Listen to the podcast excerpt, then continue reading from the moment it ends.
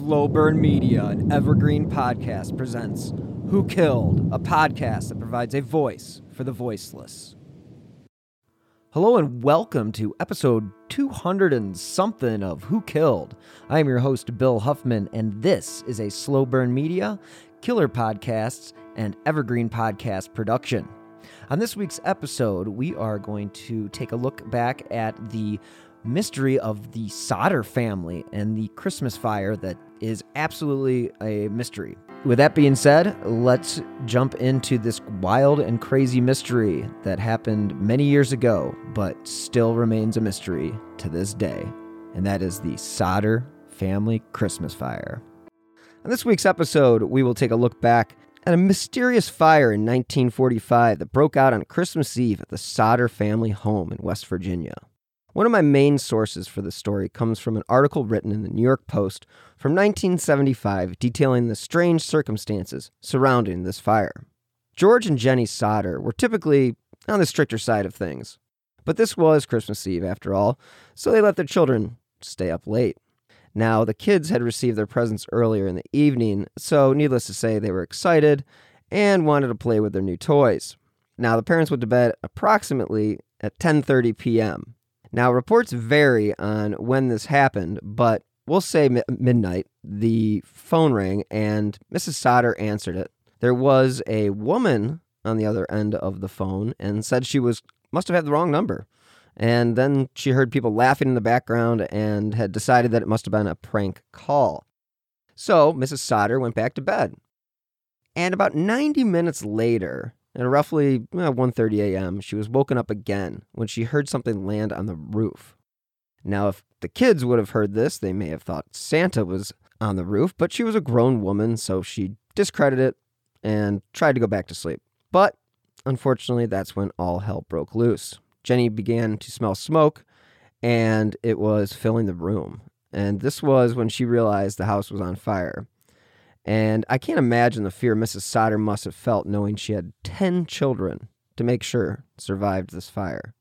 She yelled to her husband, who ran outside to get water from the well.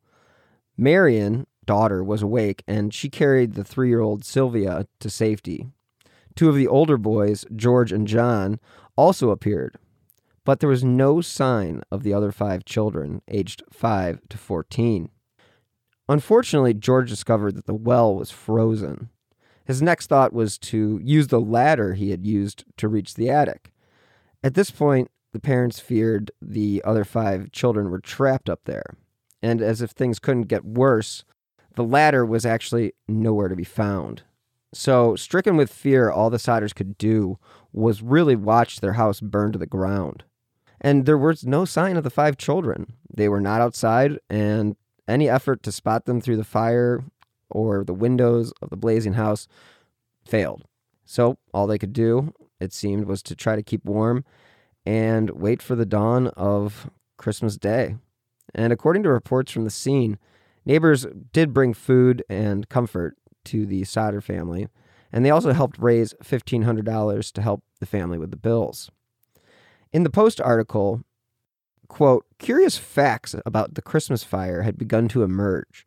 It was discovered that the telephone lines around the house had been cut. Now, the fire was blamed by investigators on faulty wiring, yet the wiring was newly installed, and during the fire, the house lights had remained on. Now, a local bus driver had reported seeing balls of fire being tossed onto the roof of the Sodder home. And much later, Jenny Sodder found a hard rubber object looking like a green pineapple in the ruins of the house. Now, Army personnel, she said later, identified it as an incendiary device. But again, the greatest mystery was what was not found. Authorities decided that the five children perished in the blaze. Yet, no remains, no bones, no human tissue were ever found. In the same Post article, a belief grew in Mrs. Sodder's mind, and she became convinced that the five children had been kidnapped and that the fire was a cover for the abduction of the youngsters. Now, the Sodders built a house, a new house near the ruins of the old house, and they set up an enormous poster, which would look like a memorial or a shrine for the missing children. And this enormous poster had the pictures of the faces of the five children Maurice, Martha, Louis, Jenny, and Betty. And together with a picture of a grown man. Now, the grown man is Louis, but we'll talk about that later. The last picture Mrs. Sodder believes is that of Louis. And okay, we'll talk about it now because basically she received this anonymous letter and it was supposedly of Louis. So again, she replaced the young picture with the new picture and that's where things stood for a long time. Above the pictures is a plea. Quote, after 30 years, it is not too late to investigate. And below the pictures is a story about the fire, and questions are asked. Quote, what was the motive of the law officers involved? What did they have to gain by making us suffer these years of injustice? Why did they lie and force us to accept those lies? The Sodders claimed that police refused to investigate, so the family hired private investigators. This wasn't on a whim, as the Sodders believed that they had a good reason. After the fire, a Charleston hotel owner reported seeing four young children in the company of Italian speaking adults. A motel operator halfway between Fayetteville and Charleston also reported seeing the youngsters. Now, you're probably assuming at this point the bodies must have been turned to ash, but the Sodder spoke to cremation companies, which said that even if the bodies are exposed to a temperature of 2,000 degrees for two hours, bones remain intact. And on December 26, 1945, the Associated Press went with the story and reported that the five children had died in the fire. They go on to say five of the ten children of Mr. and Mrs. George Sodder were burned to death today when a Christmas Day fire destroyed their two story frame home two miles north of Fayetteville, State Trooper F.E. Springer reported. The victims, ranging in age from 6 to 15, were trapped on the top floor of their home, and despite the frantic effort of their parents and other brothers and sisters to rescue them, again, this is what the Associated Press reported. And Springer identified the dead children as Maurice, Martha, Lee, Louis, Jenny, and Betty. Now, four other children and the parents had fled to safety in basically uh, in their night clothing. And I would assume that that is referring to their pajamas. And another son that they had was actually in the army, I believe, and he was serving, uh, I believe, in the Pacific. And again, according to an article from the NPR, you know, National Public Radio, another unusual event occurred during the fire, and that was when neighbors reached Chief F.J. Morris at the Fayetteville Fire Department a little after 1 a.m. And by then, it was already Christmas. Firefighters were told that the children were trapped inside, but no fire truck was sent until 8 a.m., seven hours later. Now, Chief Morris has passed away, but another retired fire chief tried to explain to the uh, article in NPR about the delay, and he says the fire department didn't even have a siren back then. When somebody called to report an incident, an operator would take the call and rouse a firefighter, who would then have to reach fellow firefighters one by one. Now, again, strange events surrounded that night. And according to NPR, what happened next unfolded in such a way as to almost guarantee that the Sodder family fire would forever be surrounded by misinformation as well as rumors and just plain old wishful thinking because all that remained of the house was a basement full of ashes. A brief informal search took place, but instead of the skeletons they expected to find, firefighters encountered just a few bones and pieces of internal organs. Now, the family was never told that anything was found because it was Christmas. A more thorough search was postponed. The fire marshal told the Sodder family to leave the site as it was. He said authorities would come back and finish inspecting things later. But George Sodder had other ideas. He ignored the fire marshal, and less than a week after the fire, he bulldozed four or five feet of dirt onto what was left of the home. and the family planted flowers as a shrine to their lost children. And two years later, George Sodder saw a newspaper photo of school children in New York City, and he became convinced that one of the children was his missing daughter, Betty. And he was so convinced that he actually jumped in his pickup and drove all the way to Manhattan. Despite his insistence, he was not even allowed to see the child.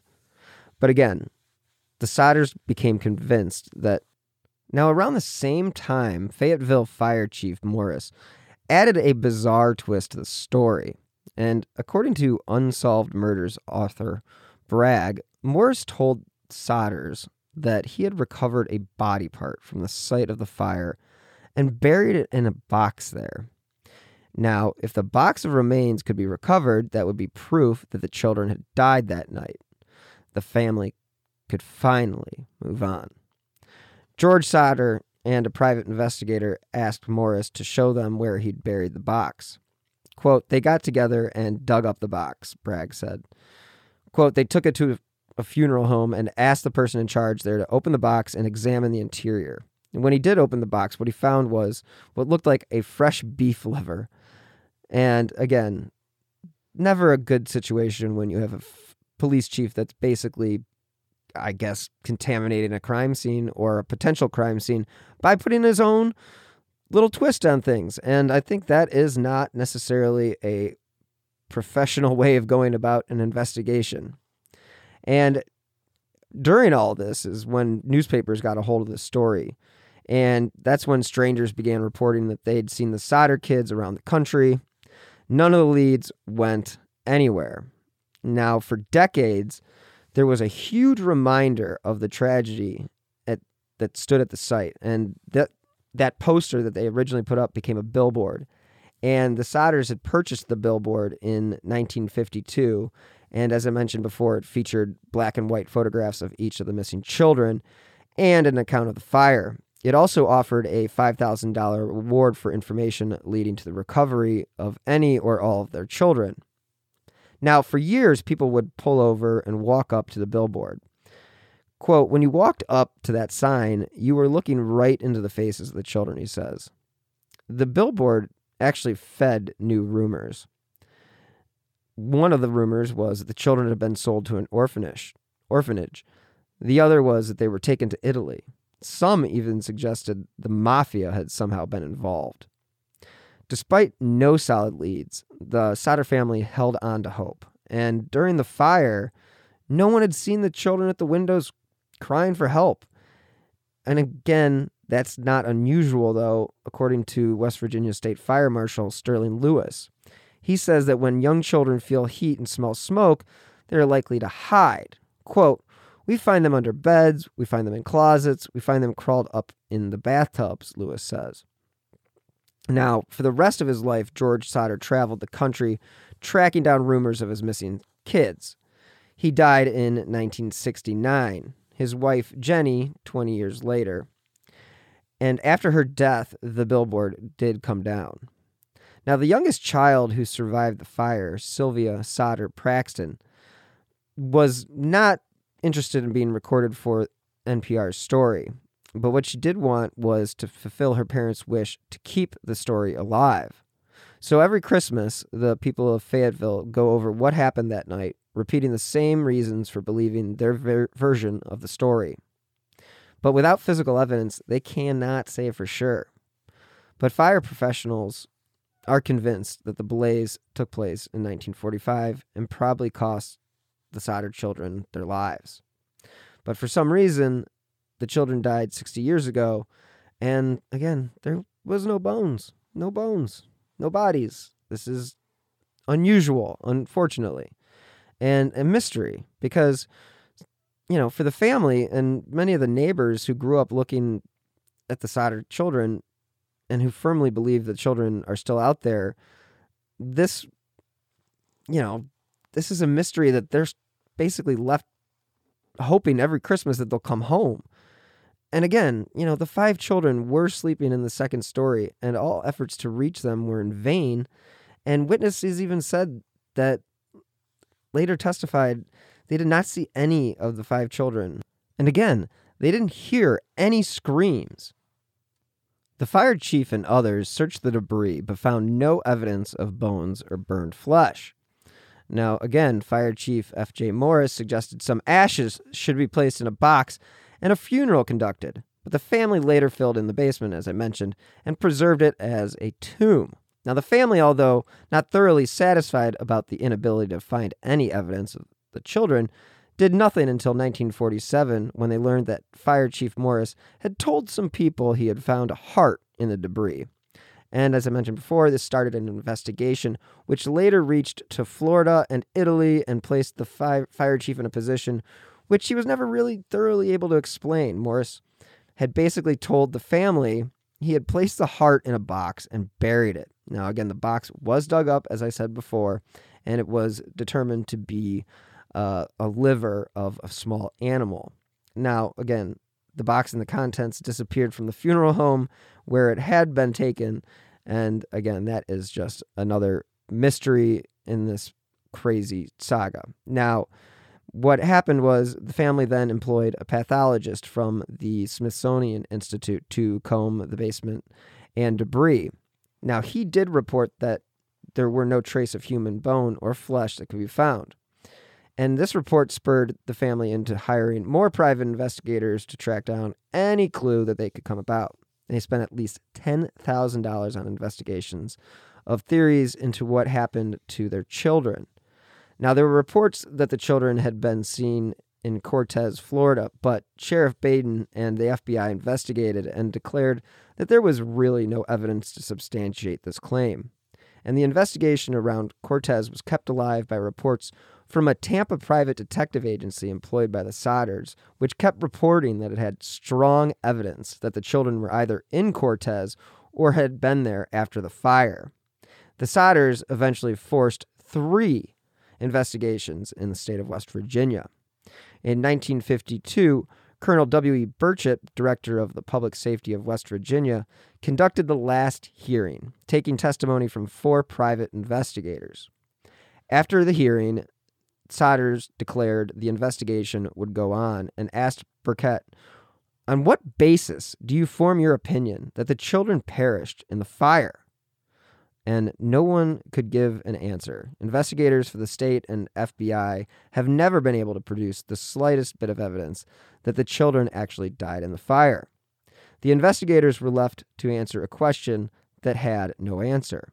They couldn't find a reason why anyone would want to kidnap the children, and it also seems impossible that they could have run out of the house without waking other family members. And again, this was a small home, and 10 children, somebody would have woken up. Now, George Sodder was a contractor and a strip miner, and he was able to provide enough money for a family of 10. And again, they certainly weren't rich, but they didn't have any insurance on their children, so there really wasn't any reason there for them to commit any crimes.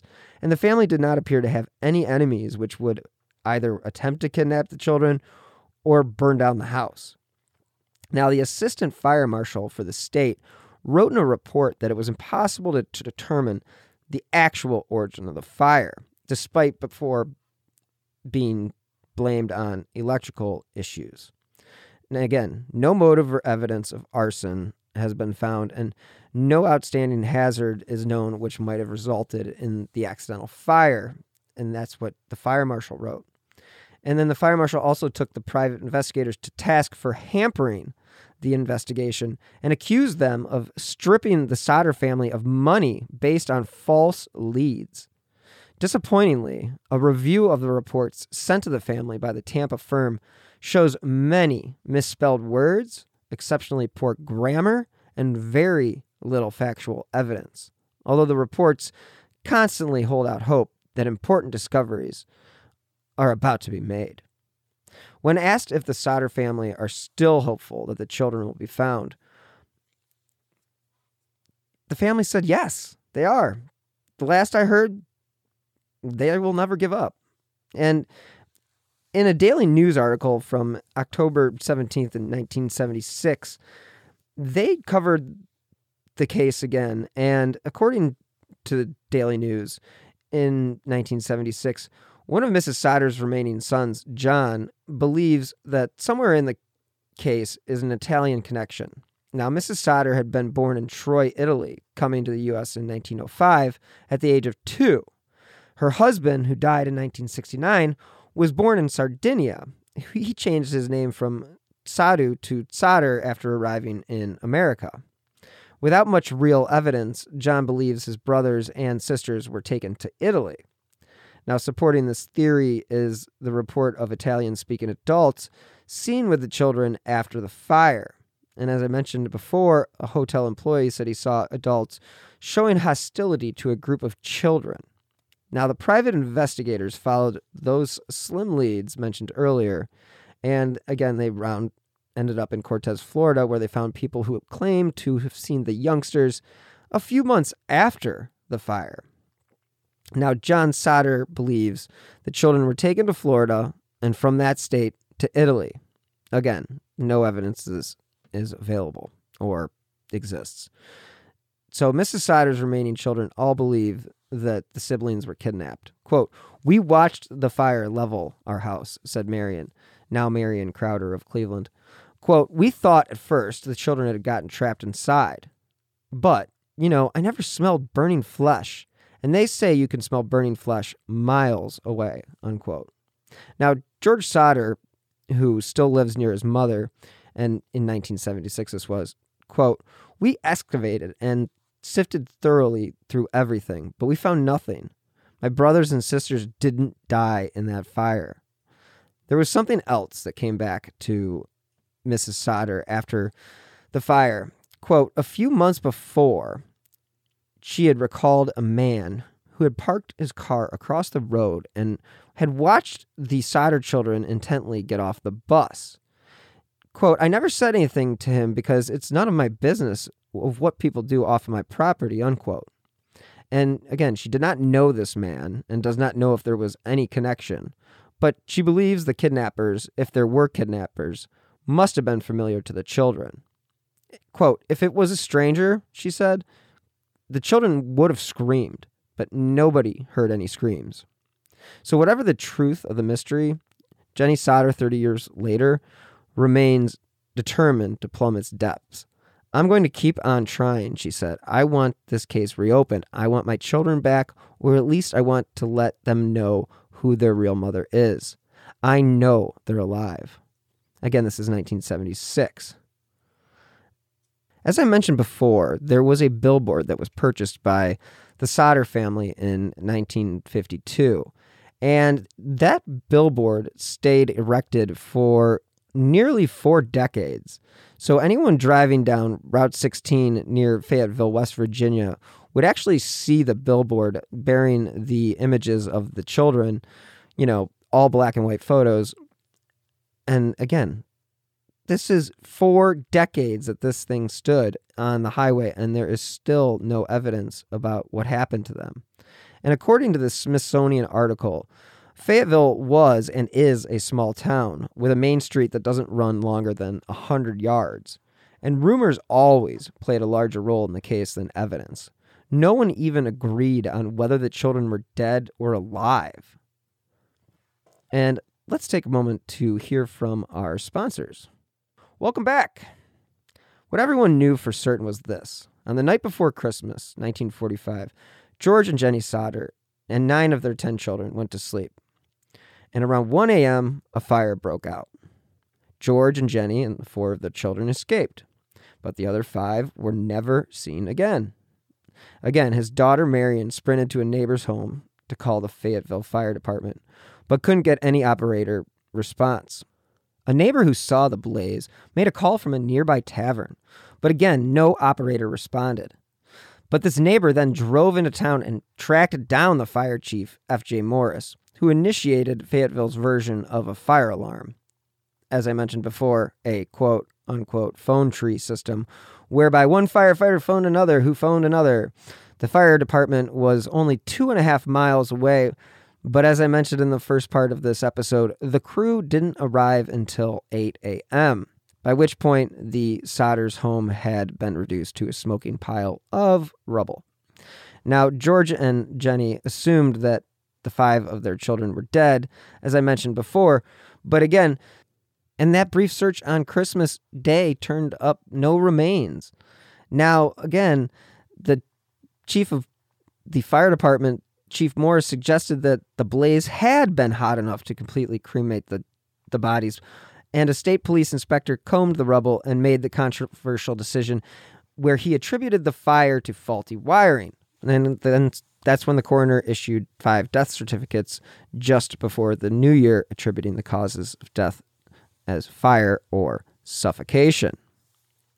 Now, again, George Sodder was born Giorgio Soddu in Tula, Sardinia in 1895 and immigrated to the United States in 1908 when he was only 13. Now, he had an older brother who had accompanied him to Ellis Island, but he immediately returned to Italy, leaving George to fend for himself. Now, he did find work on the Pennsylvania railroads, carrying water and supplies to the laborers, and after a few years was able to move to Smithers, West Virginia.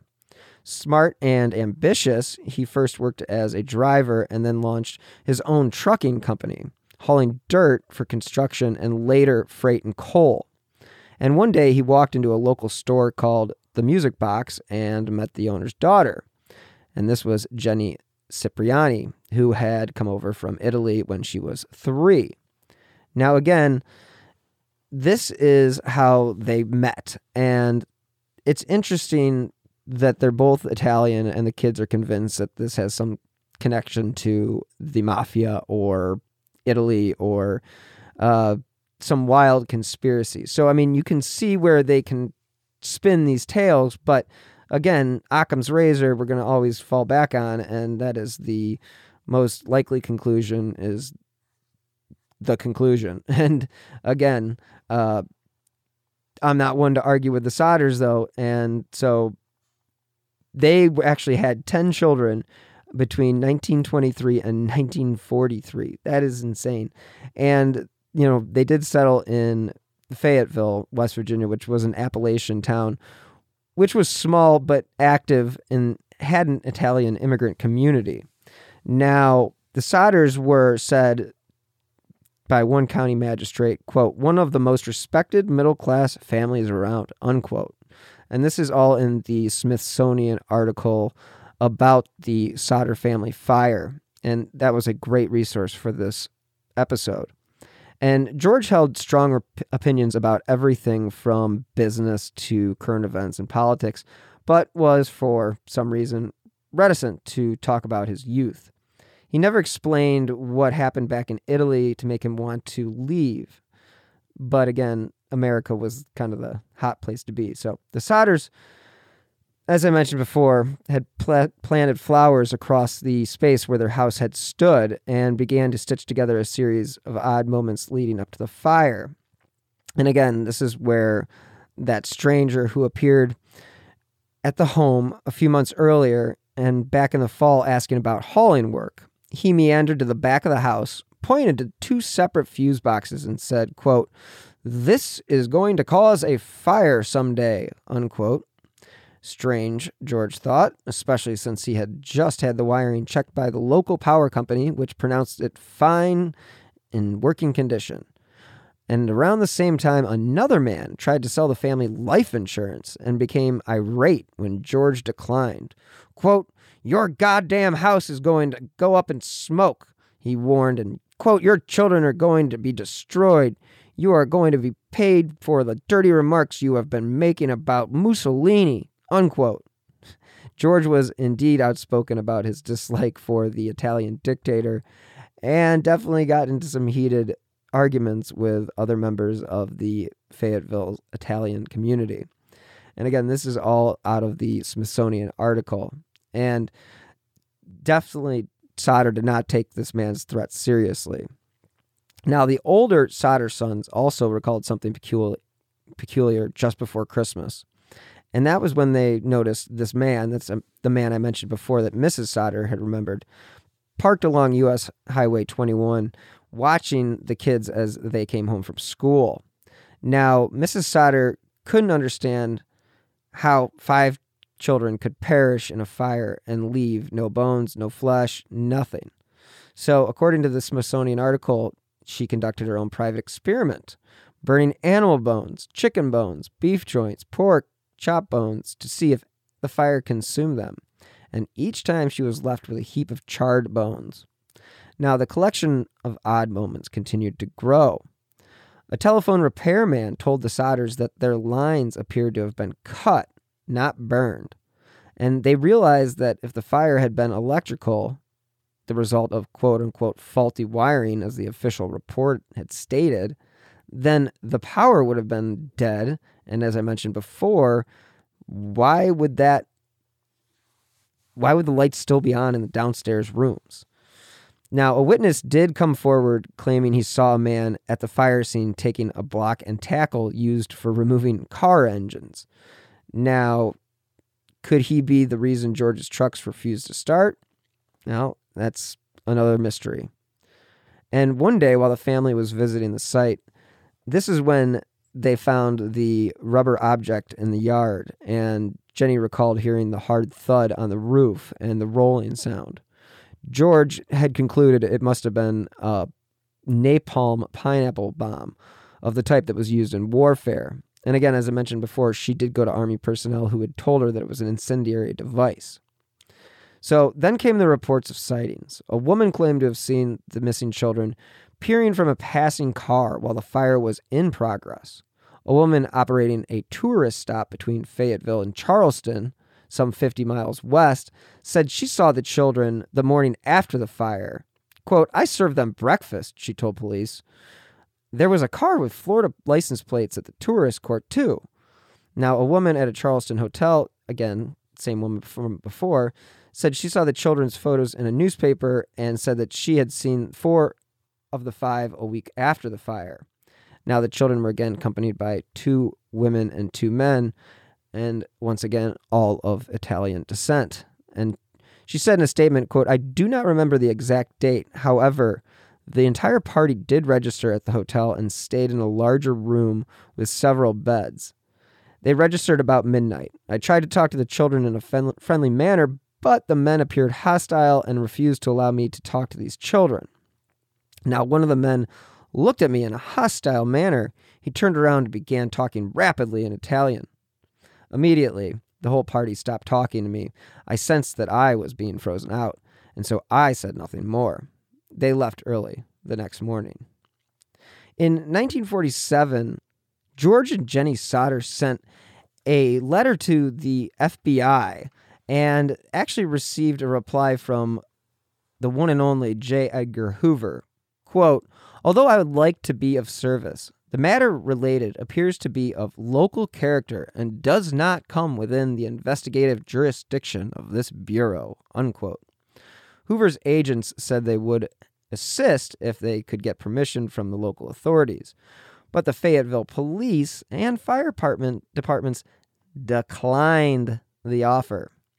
Next, the Sodders again turned to a private investigator named C.C. Tinsley, who discovered that the insurance salesman who had threatened George was a member of the coroner's jury that deemed the fire accidental. In August 1949, the Sodders decided to mount a new search at the fire scene, and they brought in a Washington, D.C. pathologist named Oscar B. Hunter. The excavation was thorough, uncovering several small objects, damaged coins, a partly burned dictionary, and several shards of vertebrae.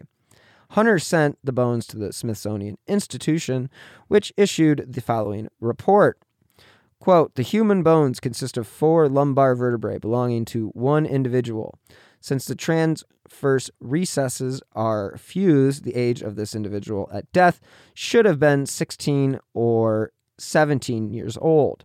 The top limit of the age should be about 22 since the centra, which normally fuse at 23, are still unfused. On this basis, the bones show greater skeletal maturation than one would expect for a 14 year old boy, and that was the oldest of the missing Sodder children. It is, however, possible, although not probable, for a boy 14 and a half years old to show 16 to 17 year old maturation. Sounds promising, right? Well, that's the weird thing about this is that the vertebrae showed no evidence that they had been exposed to a fire.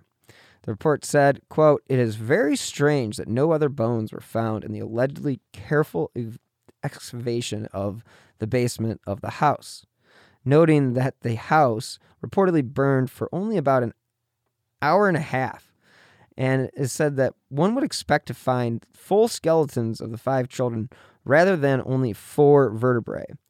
So the bones, the report concluded, were most likely in the supply of dirt George used to fill in the basement to create his memorial for the children. Now, the Smithsonian report goes on, and it prompted two hearings at the Capitol in Charleston, after which Governor Okey L. Patteson and State Police Superintendent W.E. Burchett told the Sodders their search was hopeless and declared the case closed. Undeterred, George and Jennie erected that billboard around, uh, along Route 16 and continued to pass out flyers as well as continued to offer a reward.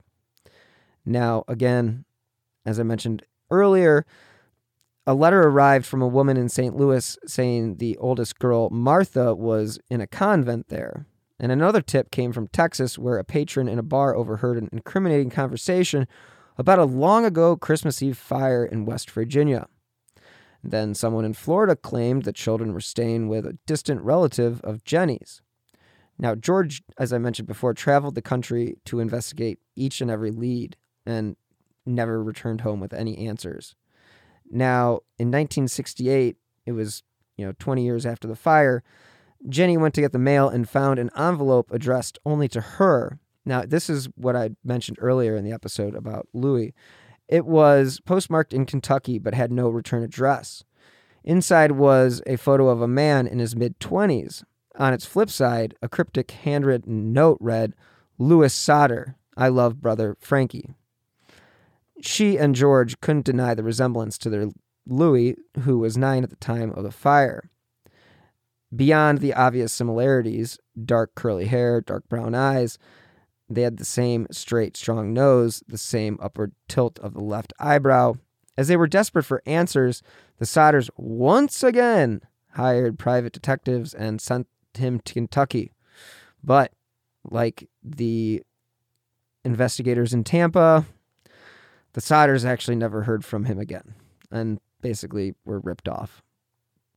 Now, the Sodders feared that if they had published the letter or the name of the town on the postmark, that actually might harm their son. So instead, they amended the billboard to include that updated picture of Louis and hung an enlarged version over the fireplace.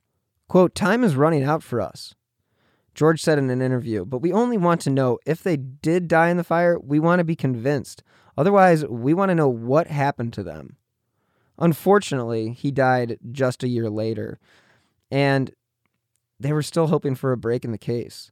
So Jennie was now a widow, and she erected a fence around her property and began adding rooms to her home, building layer after layer between her and the outside world. And since the fire, she had exclusively worn black as a sign of mourning and continued to do so until her own death in 1989. And this is when the billboard finally came down. Her children and grandchildren continued the investigation and came up with their own theories of their own. One theory, the local mafia had tried to recruit him and he declined. Another theory is they tried to extort money from him and that he refused. Another possibility, the children were kidnapped by someone they knew someone who burst into the unlocked front door, told them about the fire, and offered to take them someplace safe. Now, they might not have survived that night. If they had, and if they lived for decades, if it really was Louis in that photograph, they never contacted their parents. And that's just odd. So, the youngest and the last surviving Sodder child, Sylvia, doesn't believe her siblings perished in the fire and you know, she does go on crime sleuthing websites every once in a while to see if there's any information or updates on the case. Now, she was only two years old when the fire broke out, but she'll never forget the sight of her father bleeding and the terrible, terrible screams that she heard that night. And again, the thing about this case that is so mysterious is the fact that it's not a murder. It's not a murder mystery. It's not a who done it. It's a where the hell are these kids? And what happened on Christmas Eve in 1945 in Fayetteville, West Virginia? I mean, this is an absolute mystery. And the fact that these five kids were never ever seen again and the sightings were never confirmed, I'm left to be to believe that they probably did die in the fire. But again, it doesn't explain why there isn't any evidence about their bodies being there. I mean, like I mentioned throughout this episode, a body needs to reach a certain temperature for it to be cremated. And again, there's no way this fire reached that temperature. And even the experts said that there would at least be leftover bone. And even anybody who's dealt with cremation, whether it be a pet or a loved one or whatever, knows that it's not just ash. You know, it there is more in that box than just ash. So we here in the true crime podcasting world, we look at this story and we look at it with skeptical eyes because it sounds like these kids were probably kidnapped or killed or something along those lines. But why? We have no reason to suspect why. And who? We have no idea who.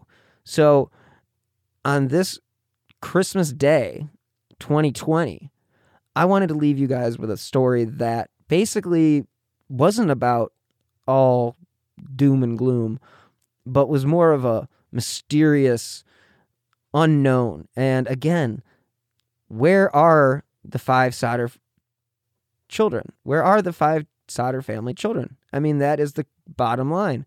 And the longer this case continues to go on and eh, without any answers, the more likely it is it will remain a mystery.